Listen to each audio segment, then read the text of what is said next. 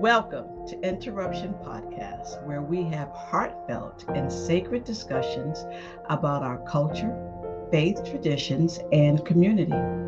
We invite guests who are open and willing to share their journey and disrupt the silence on their personal and professional interruptions that have impacted their lives as it relates to emotional wellness. Coach Kathy and I are passionate about every episode and committed to providing an actionable advice that you can apply today to reinvent yourself on your journey and encourage you to develop a path toward healing. I am one of your co hosts, Reverend O. And evidently, I am Coach Kathy. so thank you for the new handle. I love it. I love Listen, it. you get certifications, you get training, you coach Kathy. Oh, how are you? I'm good. Yourself? Good, good. So it is back to the two of us. Yes, it is. It's uh, it's what? It's almost a year now, right? We uh, have to have a celebration. Almost yes, about a year. We got to start our and got to start celebrating our anniversary on right. our first podcast. well, around this time, I would be welcoming our guests to our podcast this evening. But guess what? You are my guest this evening. so, welcome, Reverend Odell. well, thank you, Coach Kathy, for having me well, there's a purpose behind why we are having yes. you as a guest because a lot has happened since we started this podcast. Yes. You wrote a book, and I have it right here Interruptions. So make sure that you go on to Amazon and you can order the book um, or call Reverend Odell and she'll make sure you get a book. And That's then, right. also, then I can autograph it. You then know, you can autograph it. That's and right. And even if you order on an Amazon, call her and she'll meet you to autograph it. Right. And then uh, we also have your, I got to get it right in the camera, right? We also have yes. your training, and we're going to talk a little bit about that first. But first, we uh, talk about that um, as we are going through our podcast, but I want to go back to the book and talk a little bit about that. What prompted you during everything, everything, um, to write a book? You had started the podcast, and and then one day I get a call from you and say, "Hey, I wrote a book," and so. like, I don't know who does that. Who just calls you and say, "Hey," not that you were writing a book. You called and said, "Hey, I wrote a book." And so, what prompted that, the writing of that book?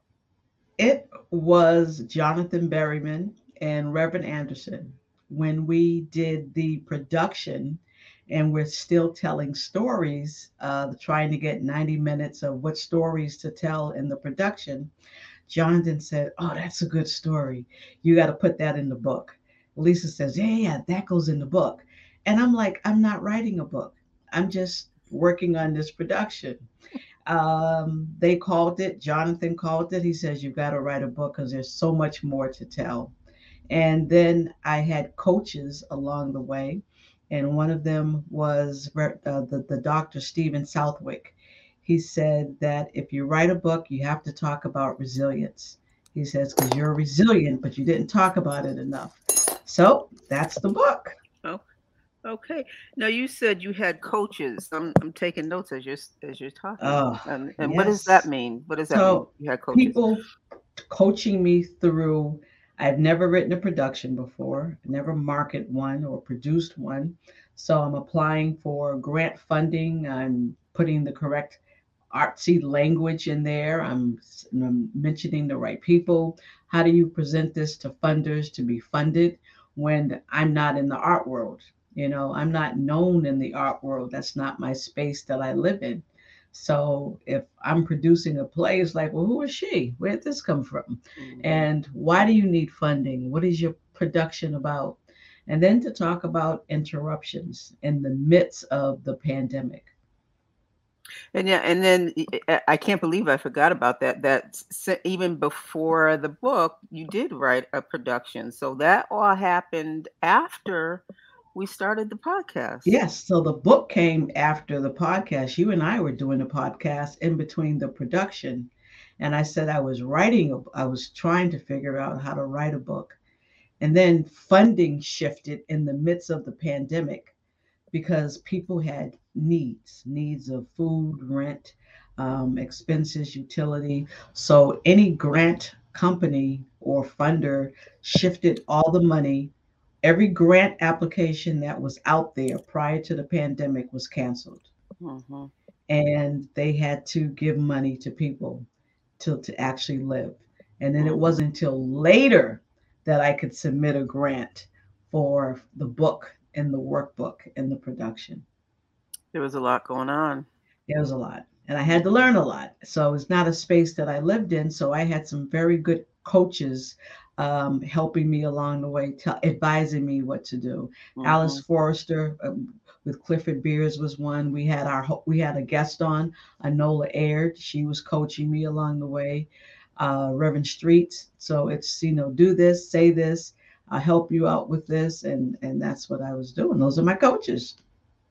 One of the things um, that you said, though, in terms of when you had your aneurysm, is that you're not supposed to get overwhelmed or that allow yourself to. So, how did you do that in writing a book and doing a production? Why did you not get overwhelmed? Oh, I did. I, okay. I, I could only be on the computer for 20 minutes a day, um, other than being extremely overwhelmed with a headache and I was taking literal, I mean, English classes, I guess, to learn how to read and write online when COVID happened at Southern. So I'm learning how to read and write. And then the publisher is sending me chapters to edit. And what she did was she sent me 13 pages at a time. And within those 13 pages, that's all that I could handle. And it took me a month to get through 13, 17 pages. Mm-hmm. And then I would send it back because after that, my mind, my brain reset itself when it got overstimulated. It's just like a computer mm-hmm. reboot. And I forgot what I said, what I did, or what I was supposed to be doing. So I had to shut everything down 20 minutes. If I did three hours, I could only do 20 minute intervals and then walk away. Can you clarify though um, for for the audience um, when you're saying I needed to learn to read and write, clarify what that means. After I had the brain aneurysm, it damaged, um, I had brain damage, and I literally, you know, forgot how to, to write a word, type a word. Um, I didn't, I, my spelling was off. I was speaking, you know, fragmented. I'd start a sentence and forget what I was saying and apparently, I was texting the same way and sending emails. People like, I don't know what you're talking about. You didn't make sense at all in these text messages. And that's when I knew that I no, it was told to me, you need to go to Southern where they have a community disorder department. They work with brain damaged individuals to help you. And I had to accept the fact that I had brain damage. Mm-hmm. Mm-hmm. So you you you mentioned you uh, um, I have so many questions for you.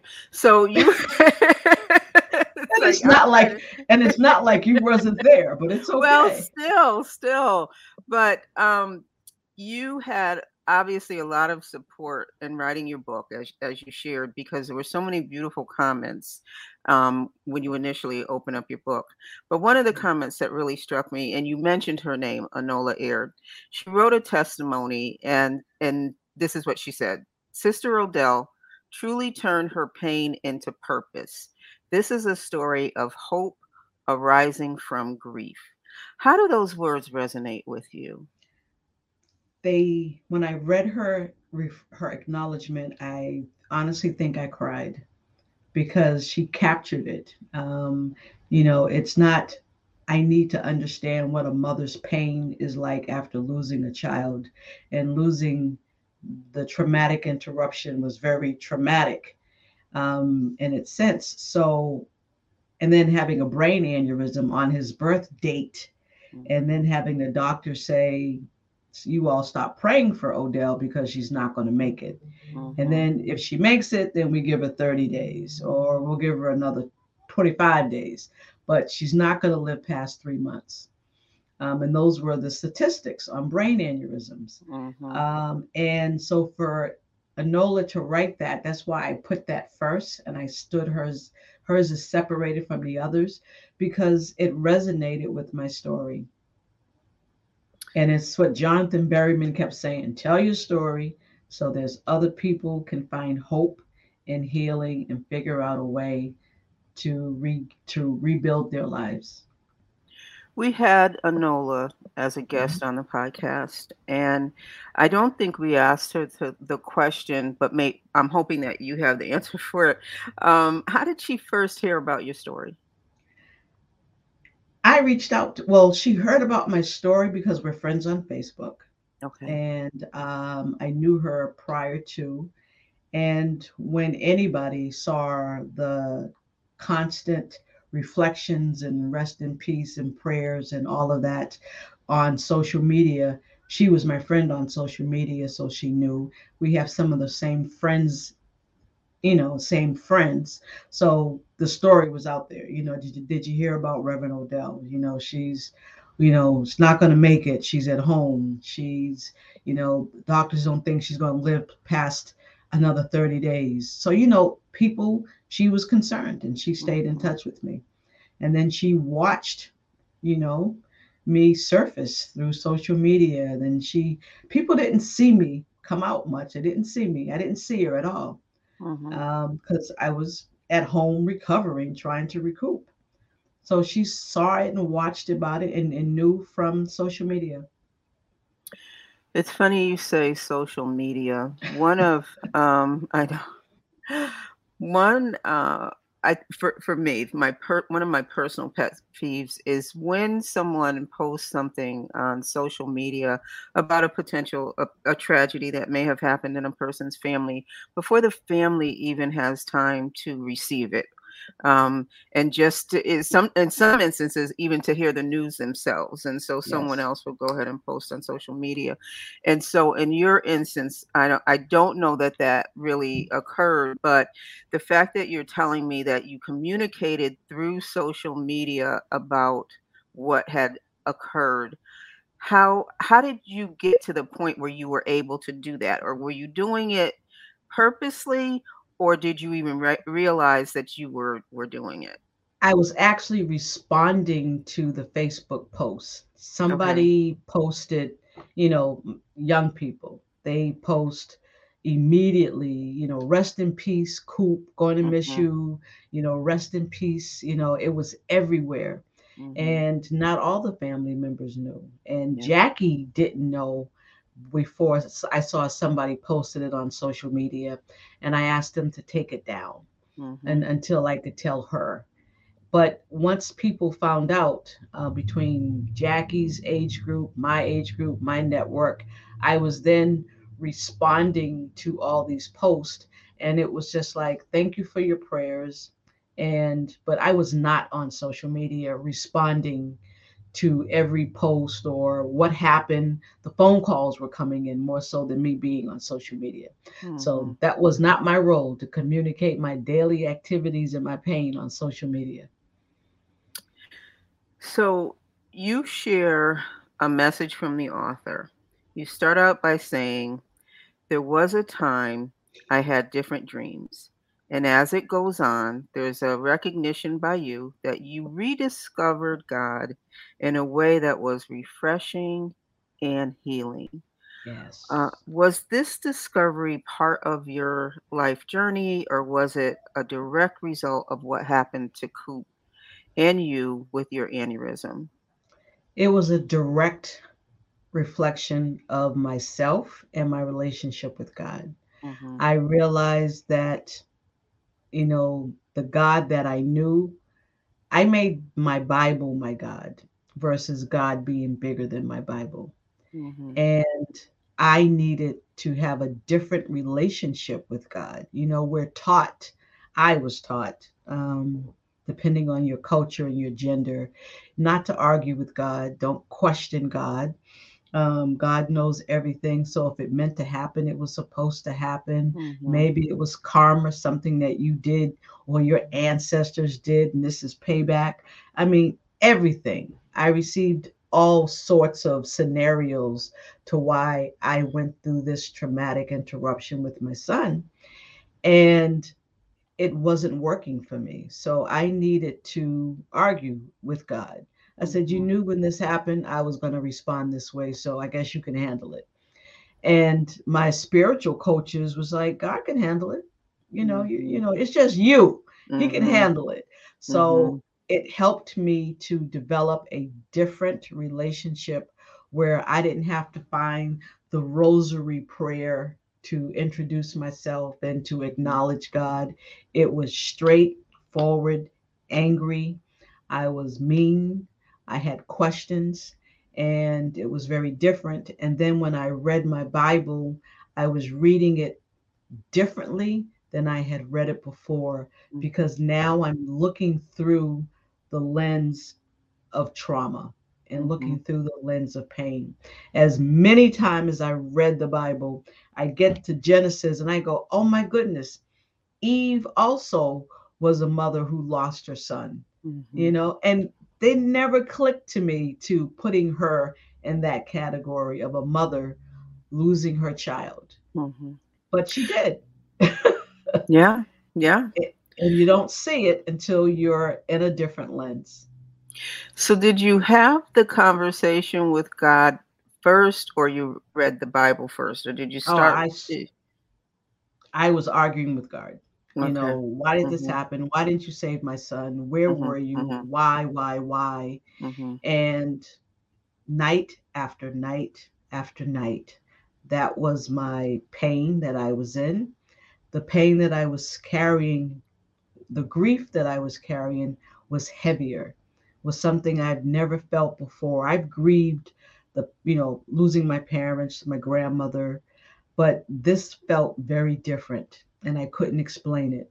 And it wasn't until later that I learned that I had PTSD and the difference between grief and traumatic grief mm-hmm. because the pain and anger that was going on inside of me was biological. Mm-hmm. PTSD took off and the depression, anxiety, anxiousness, uh, bitterness, guilt, all these negative characteristics were exploding inside of my body. And that's how I was responding without realizing that I had PTSD and had been traumatized.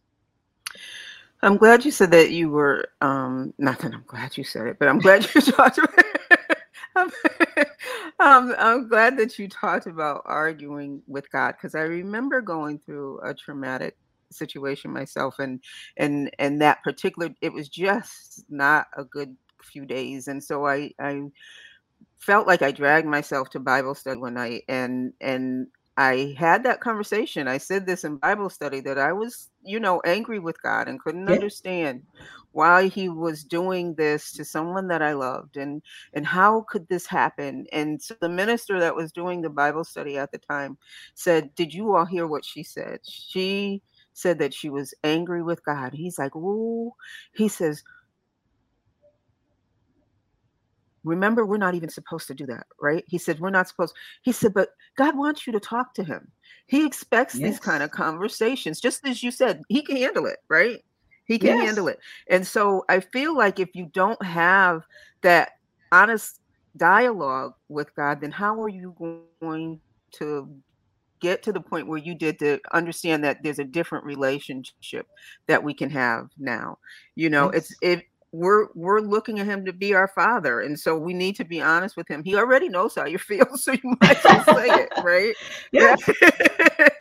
And and that was the lesson that i had to learn you know there's no sense in saying oh i'm blessed and highly favored. I'm blessed that i woke up this morning. I'm in my right mind. I was never in my right mind after the interruption mm-hmm. and i wasn't going to pretend to be okay because i wasn't okay. And it's like I'm angry. I I want why didn't you? How come? And night after night after night and trying to cover this pain. And that's why my relationship with God is different now because I went from being angry with God to when I was in the hospital with the brain aneurysm, bargaining with God. Okay, God, can you not take me, but carry the pain instead because I want to live. Mhm. So if this angel is here for something, take this pain, Mhm. but leave me here Mhm. to being in a place now where I'm totally submitted to the will of God. This is who I work for. Total submission. Every day, every moment. Lord, how do, what do you want me to do? How do you want me to do this? How am I to serve you today? How do we roll out interruptions? Mhm. So that's been my journey. And I love this phase of submission and total commitment and following God and making sure that I, you know, God was very clear don't be greedy and be honest. Mhm. Whatever you do, tell the truth, be honest, and don't be greedy. I will take care of you. And that is exactly what I have done. So, do you think your if your life had continued on the path that it was, that this epiphany still would have occurred? So, say if you didn't have the loss and you didn't have the aneurysm, do you think that you would have rediscovered God in the way that you did? No, no, I would have stayed on track with that relationship that I had and studying God from the uh, scholarly level. Mhm. And I mean, we had a, I had a relationship with God, but it changed. It became more personal because as Christians, you know, we, in Jesus' name, we Mm. do more talking to Jesus Mhm. than we do God. But I had this, as it was called, a hostile theology that I said, I'm not going to get mad at Jesus because Jesus only does what God tells him to do. So it's not Jesus' fault, it is God. Mhm. And it was almost like I went straight to the head of the class and said, Listen, I got a problem with you. I- You know, I ain't messing with Jesus. you went to over here." management, right? Went straight to, straight to management. I don't want to talk to the supervisor. Don't want to see the manager. I'm knocking on the door of the CEO, and you're the one in charge. So I'm not mad at the supervisor because they're just doing what you tell them to do. And that Mhm. was my warped theology. Hmm And I didn't even talk to Jesus, just, hmm just me and God. And it's like, oh, so you think you're grown? Uh, you think you're grown walking up here? but it it changed how I look at God, and God Mhm. is bigger than my Bible. And when God answered my questions of why didn't you save my son and why didn't you do this, it was almost you know as as you read in the book, uh, he used pa- our pastor as the vehicle to sh- send me this message, Mhm. and you know he appeared and been like, "What? What do you want?" you know, annoyed. I'm like, well, you annoyed with me? You know, I lost my son and you're going to be annoyed with me? And I'm like, where's my son? And Mhm. he's like, duh, you know, Minister Cooper, who teaches and preaches the Old Testament, New Testament, give your life to Christ because we want to have life everlasting. Where do you think your son is? And I was like, oh, he's like, he's with me. Mhm. And what else do you want? And I didn't want anything else because I was so concerned, so occupied, so traumatized by losing my son. That's all that I could think about. And it was then that my relationship, God said, you need to pay attention to your daughter. And living with her hadn't seen her. And it helped me to now focus my attention on her because we're both in the house grieving. Yeah. And I think um, if if you can c- clarify that, so you said living with her and and hadn't seen her. That we yeah we lived in this we live in the same house and i would see her in the morning. We she was at school when i was working so she was taking classes. And so i would see her in school. I would see her when she came home but i didn't see her. I Mhm. saw her but i was not focused on her feelings her needs or anything that she needed. I didn't ask her for money to pay her bills. so she was probably happy. Um, like, oh, she didn't ask for anything. Mhm, mhm, And I just was not focused on her needs or her behavior mhm, um, during the grieving process because I was so consumed with my own pain. mhm. And I can say I had a, a similar um, situation. While I didn't suffer a loss, for me, it felt like a loss having a daughter with special needs and so and finding that out at a very early age so i it was between like her third month visit and her six month visit and her doctor at her six month visit her mm. doctor kept measuring her head right? And you know, those are the fun visits, right? You want to bring the baby to the visit because you want to see how much they weigh and what they learned. And so, yeah. and then my son did everything fast. My son, they're like two and a half years apart, and my son did everything fast. He was always off the chart for everything, everything. So I, you know, it was fun for me. And then now I finally have my little girl, and I was, but he kept measuring her head, and I and I noticed, and I said, why, why are you, why are you doing that? Why do you keep measuring her head? He said, well because her head hasn't grown from her three month visit to her six month visit. And I said, but mm. she's just tiny. You know, she was born tiny, she's just tiny. So what does that mean? He said, well, if her head is not growing, that could mean that her brain is not developing. And so we want to just watch it. And so I don't, I, her doctor's office is about 20 minutes away from my house. And when I tell you, I don't remember the drive home. I, I don't remember how yeah. I got there. And my mother was watching my son, and when she opened up the door, I just exploded in tears. I, I, I don't remember what I said. I just remember seeing her and crying. And that was it. I lost it. And so um, then from there on, it was uh, she got referred to a wonderful program called Birth to Three, and they send in everybody. I mean, they send in they send in physical therapists, they send in speech therapists, they send in occupational therapists. And so my house just became like this terminal of yes. people going in and Coming out daily, daily. Yeah, daily, right? Yeah. And at the same time, I had a son. And it wasn't until like towards the end of her because you, you keep them in like birth to three, right? So she's getting mm-hmm. ready to turn three and they tell me okay well we have to release her from the program and you have to start thinking about um, what school you want to send her to. And i'm like a school? She's like barely barely three and you want me to send her to a school? And so i remember talking to my sister and i said they want me to send her to a school and when she you know and i'm just complaining and she's saying well did you pray on it? Well if i could have pulled my sister through that phone I'm saying, did I pray on? I pray on it every day. I pray all the time. I pray. She said, but you keep touching it, and you think you can resolve all the problems. You need to really pray on it and, and, and it release go. it and let it go. Give it to God. And so that evening, I prayed. I prayed. I, I, I tell you, I prayed for about two hours, and I cried and cried and cried. And when I woke up that next morning, I felt like I had lost 20 pounds. I could see the sun. I yes. recognized the day that I was in. I knew where I was. And then it was like this, like you, this epiphany say, oh my God, my son, what have I done with him? Yes. See? Yes. He's there. He's there. Him, yes. But you don't see him. You don't see him. Yeah. He's somebody's taking care of him, somebody's feeding him.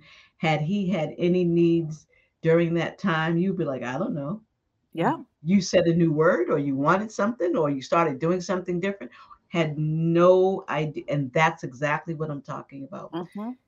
And yeah. it's and it's unconscious that we're so focused on our our pain consumes us. Mm-hmm. And because the pain and the trauma consumes us, we don't see anybody else. And this is when people say, parents say, this is when I lost my my parents because mm-hmm. they had to go through a separate you know they had to go through a loss of a child yes or if you're married and the husband is grieving differently than the wife mm-hmm. um, jackie was saying i lost a brother and i'm losing a mother at the same time mm-hmm. and i'm watching you fade away so that's what it was yeah yes so I don't want to go chapter by chapter because, of course, people are going to buy your book, right? Yes. And so, but in chapter two, there's a part where you speak about dreams being on hold.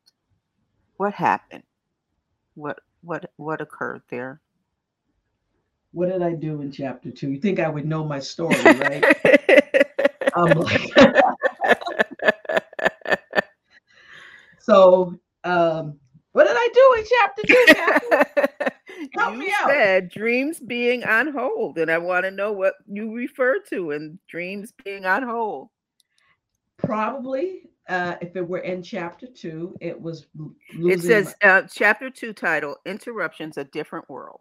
Oh, a different world. Yeah, that's a different world. That's different. Right, but in the I chapter, you talk about dreams being on hold. Well, it, well, here's what happened. Um, a different world is that I grew up in Boston. And after high school in Boston, I went to Pratt Institute in Brooklyn, New York for two years. And in the story, you all will begin to see how my cousin said, Ah, you're wasting your life here at Pratt, having too much fun going into the city and party. You need to go to Howard. So the different world, I called it after the, the TV show, A Different World, because I hit a HBCU campus and lost my mind. Maybe that's why your dreams are on hold because you had no business. but while I'm there, my mother has cancer and dreams being on hold. She passed away. She passed away my junior year, and it was twofold.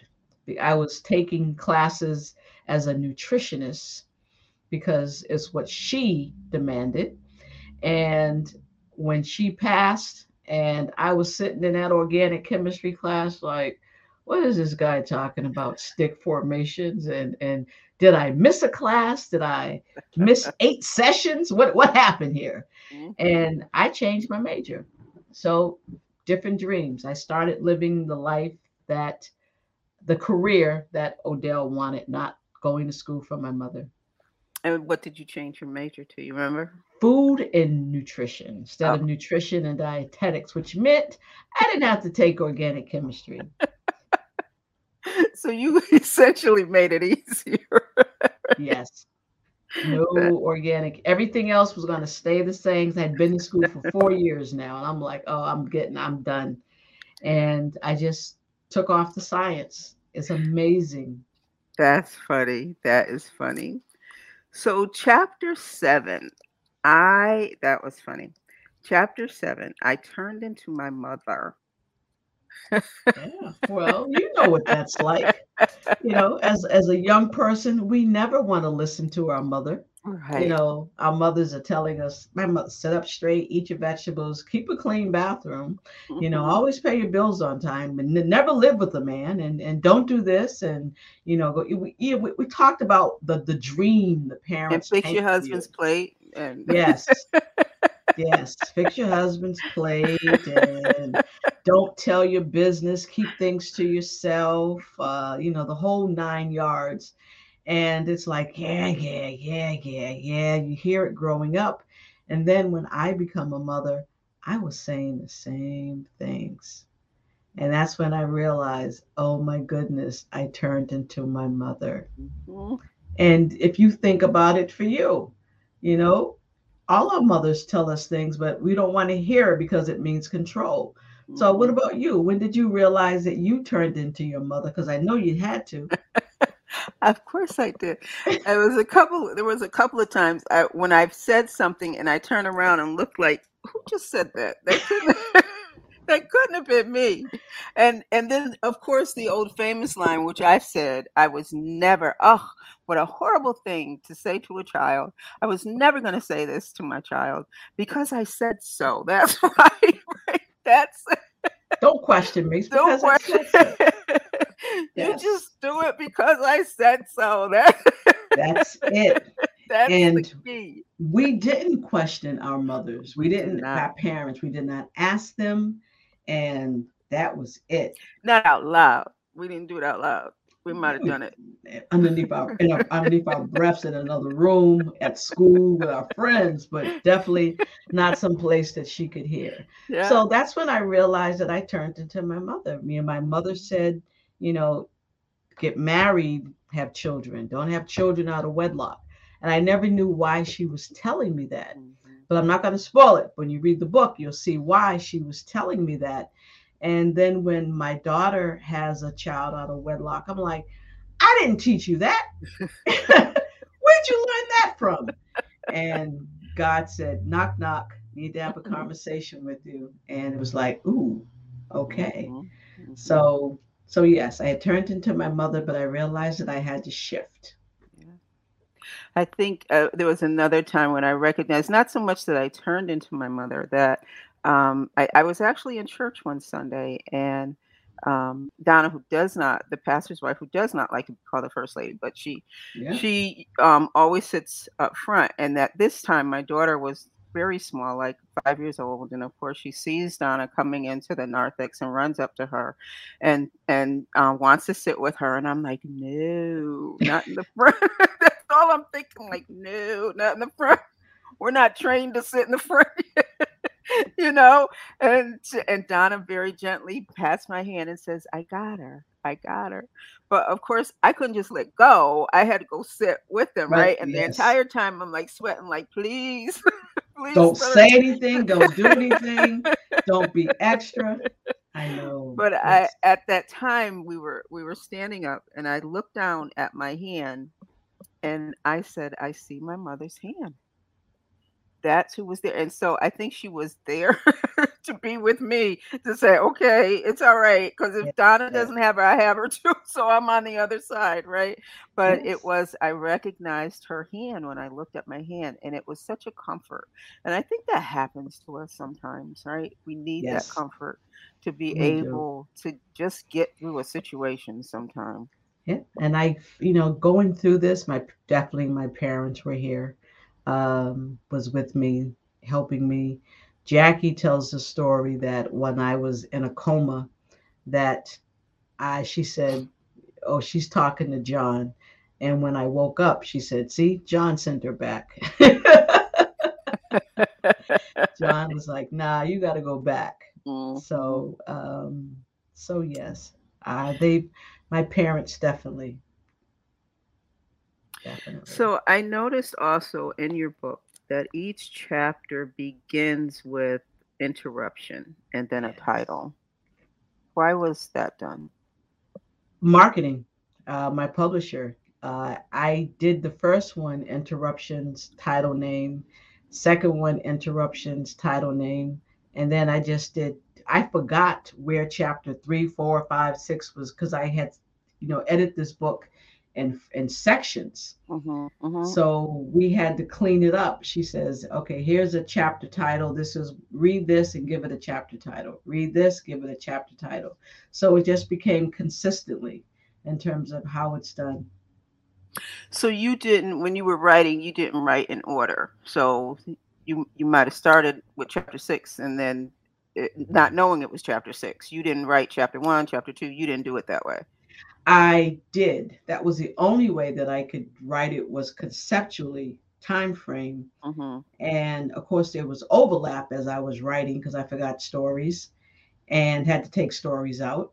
Mm-hmm. And so, yes, I did because I had a timeline in front of me of what to talk about, what should be in which chapter.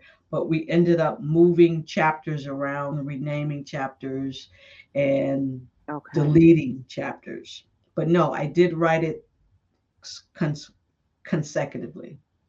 So that happens kind of with our podcast too, right? We we flesh it out first, and then come up. You come yes. up with the title after you.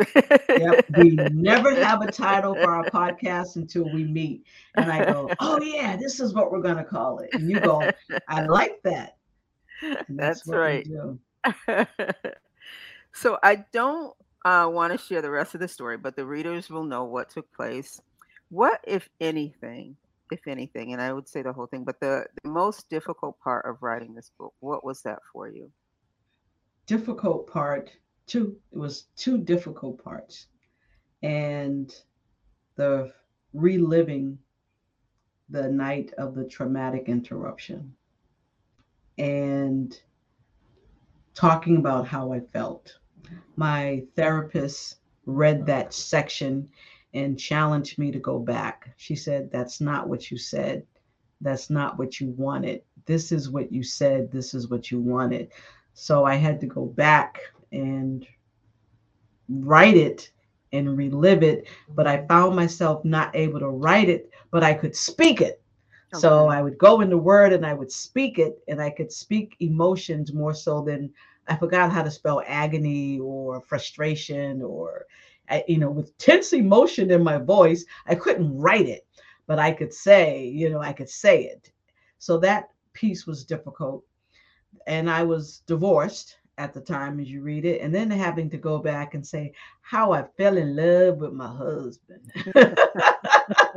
but you're not bitter, right? you know, I'm like, what?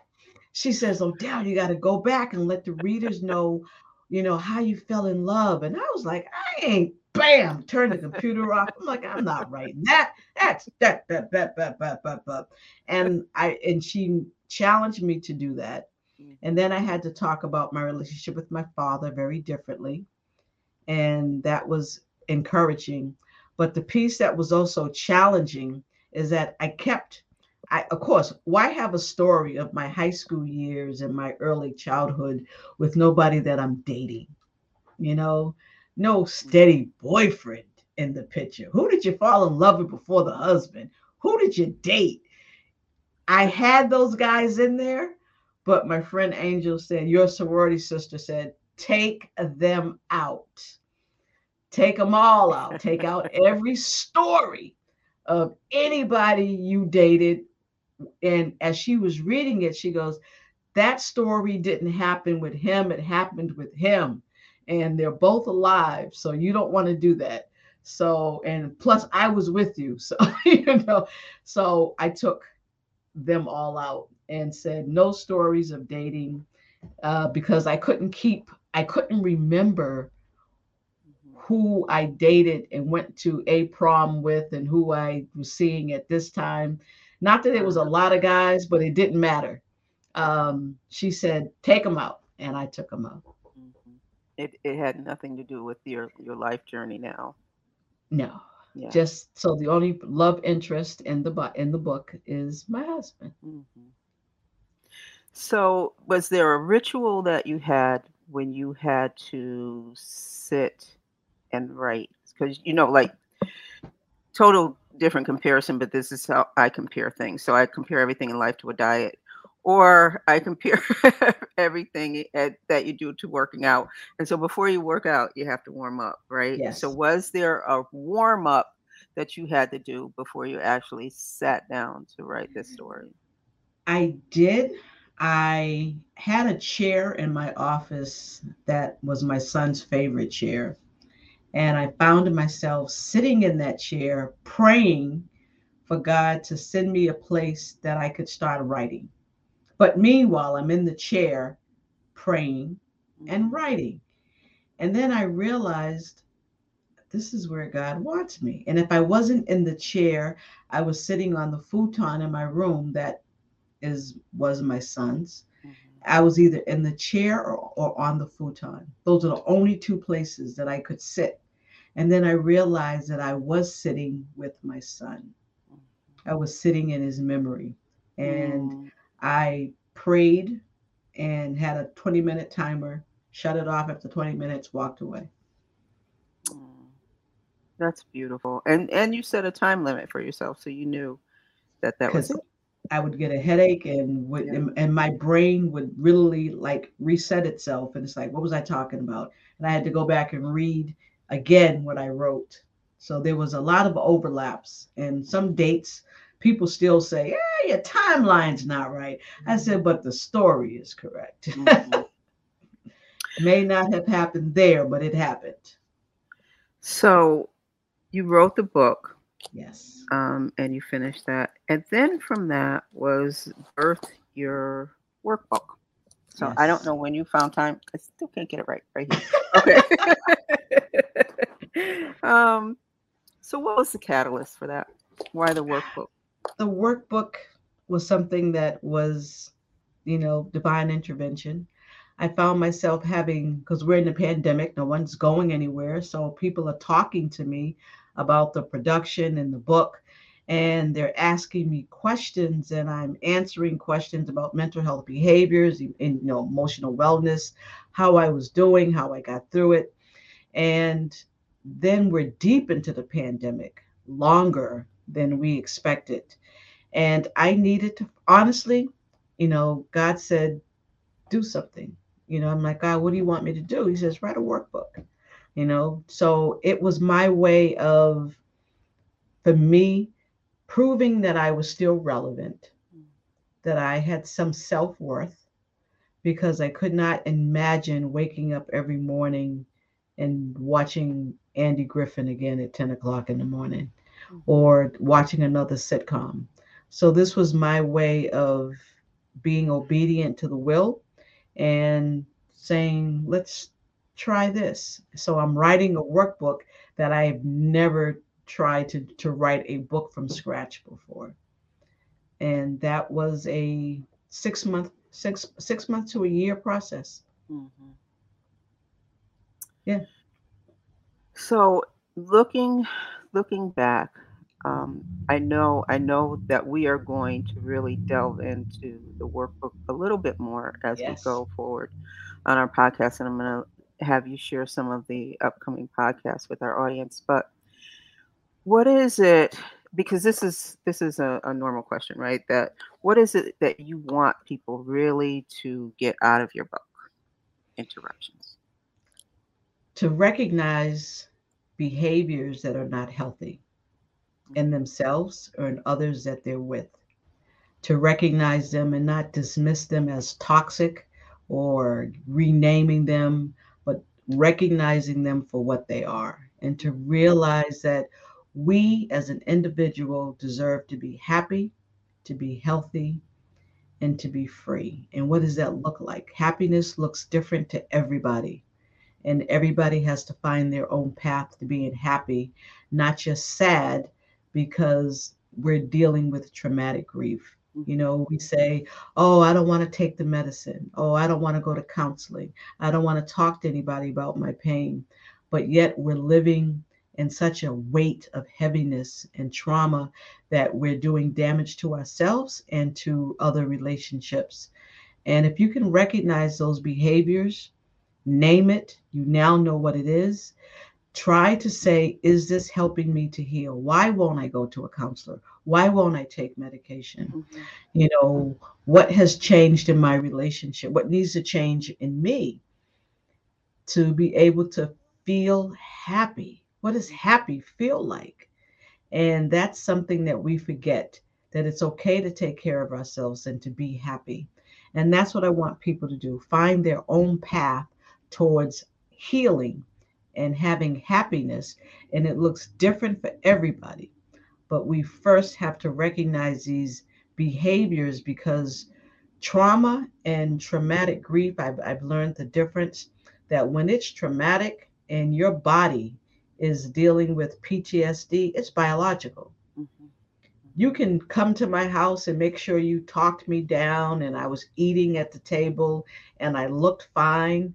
But on the inside, my body is exploding of anger and anxiety and depression and the need for alcoholism and suicidal ideation. You can't see that. Mm-hmm. But I had behaviors that showed you something was going on with Odell that wasn't the same. Mm-hmm. And if you can recognize those behaviors, then you can try to help someone or try to want to help yourself.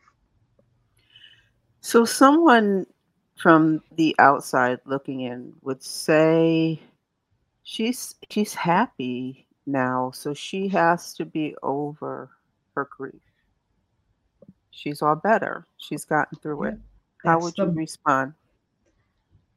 People say time heal all wounds, and I've learned to say time doesn't heal the wounds. It just allows me to deal with it day to day a little better. People look at me and assume that I'm fine. She's her normal self. I still I have um my my my my therapist has me concentrate on things that don't say what you can't do. But I have restrictions because of the handicap that I can't do. Can't drive longer than an, an hour and a half. I can't drive in the rain, can't drive at night. And some people say you couldn't drive anyway. but you know, but I, I, I can't do the I, I can't go to uh, a birthday party where there's loud music. Mm-hmm. And social, social, I can't, I can't bowl. I can't do any of the things that I used to do. I have to now do things differently. I can't travel by myself. I have to travel with someone. And I still can't be on a computer longer than two hours in my office and I have to shut down because of overstimulation. And the life that I had, I will never be able to go back to it because I can't work and do what I I can't be the Odell pre the aneurysm. So I've had to re, re totally reinvent myself.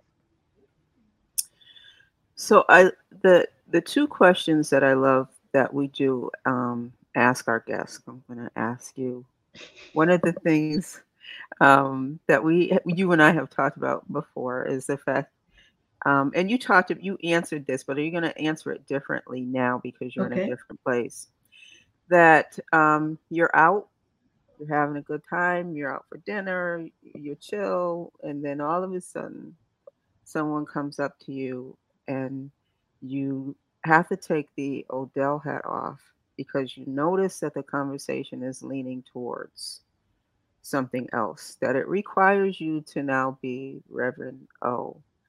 Now, prior to you dealt with that prior to your loss, how is that mm. different now? Because now I think that that conversations that people may feel free to have with you now are dealing with their sense of loss. Yes and so how how do you how do you deal with that? And and especially if you're kind of an out and it's not necessarily always conducive to having that type of conversation. And so how do you deal with that? I good question and i deal with it more immediately because i know that the traumatic grief is devastating. So if someone has the I need to talk to you. I know this. I see you're out having fun with your friends, but this is what's going on with me. We have a conversation. Mm-hmm. And I need to find out, you know, you, you know, I don't ask, you know, I, I let them tell me whatever they want to share, but it becomes immediately and we exchange phone numbers so that we can talk later. But it gets my immediate attention. So the Odell that I was, you know, because Odell before was probably having a glass of wine. This, you know, it may have been then, right? And you know, so now it's like, oh, you don't want to talk to me now. I'm I'm having a good. Well, mm-hmm. now God said, I got you. Now you can't drink wine, so go talk to people. okay, so my my last question for you. You've been an awesome guest. Thank you so much. Oh, um, I just. But my last question for you is how now prior to everything that you've been through, how now do you practice self care? Does it look different for you now? Self care looks different of going to the gym and moving my body. And eventually, I'm going to resume Tai Chi. We had Shirley on as our guest. Mm-hmm, mm-hmm. I'm going to resume Tai Chi. And I really, really enjoy being in my room listening to Donnie McClurkin with the candle lit and nothing else. No television, no sitcoms, just quiet. And I could stay in my room and listen to it, and that becomes so peaceful for me before I start my day. That's beautiful. That's beautiful. Well, thank you, as I said, for being a wonderful guest. Well, thank you for having me. and I know that you're going to talk a little bit about to our audience, a little bit about our upcoming podcast. Yes. So, Kathy and I, Coach Kathy and I, when we started strategizing the next couple of weeks before the Let's Talk workbook starts and it starts getting marketed, it's going to be marketing coming up in the next couple of days. So, they'll be seeing it on social media and people will be able to sign up through my website to attend training and that we're going to be training people training people to teach the material. We're going to have guests from the book. So we have uh, the godfather jackie's godfather tony who showed up at pratt.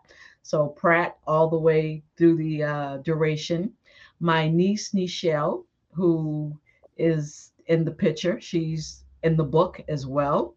And jerome Jerome Peters. Jerome was the guy, the first Greek Omega guy that I met at Howard University and was intimidated by this guy in my class. And there's ah. a story of Jerome Peters in my book. And he we've actually made contact. He gave me permission to use his full name. And I signed the book and sent it to him. So he's reading the book now. he's reading the book and he says, I will love to be your guest oh, on your wonderful, show. Wonderful. So, and for him, he didn't know anything about me. So all this is new. And he definitely didn't know what I was thinking about him. oh, I think I am going to be the moderator for that night. Because I'll be laughing or you'll be laughing. So yes. Yes. Oh, that's wonderful. I'm excited. I am yes. excited. So, to our audience, I just want to say what Odell and I try to do is expose that a life interruption can sometimes be traumatic or just an interruption of our life that can be temporary or permanent, but it doesn't have to keep us there. It's on our perspective of life. We will continue to discuss the impact of trauma and how a moment in time can alter your planned journey, but we'll also discuss that there's a time where we need to move forward and heal, as you heard Odell really uh, get personal and up close with us uh, in this podcast. Our podcasts always are for anyone who needs to hear the message. So we ask you to please like and su- subscribe to our podcast. And speaking of a message, Odell, just remind our viewers of the training course that they can bring to their community and their groups, if you want to talk about that for a minute. Well, uh, the Let's Talk training program is going to launch next month. We're doing the train the trainers, and the training is free. You're just paying for the resources. And they go through a two and a half day of virtual training. They learn how to teach the workbook. They go back to their community, their organization, their church, and they deliver this training material that we've taught them how to use. So that's what we're doing, Train the Trainers. And it's going to launch soon, and I'm excited about it. I am too. I am too. So thank you so much again. Um, I know it is not easy. Uh, you had a difficult journey, but I thank you for being so open with us and sharing your story because I have witnessed how you doing so has helped other people to, um, if if not yet reaching their point of healing, but they are on that journey. And so, um, again, always thank you for being who you are. Thank you for having me.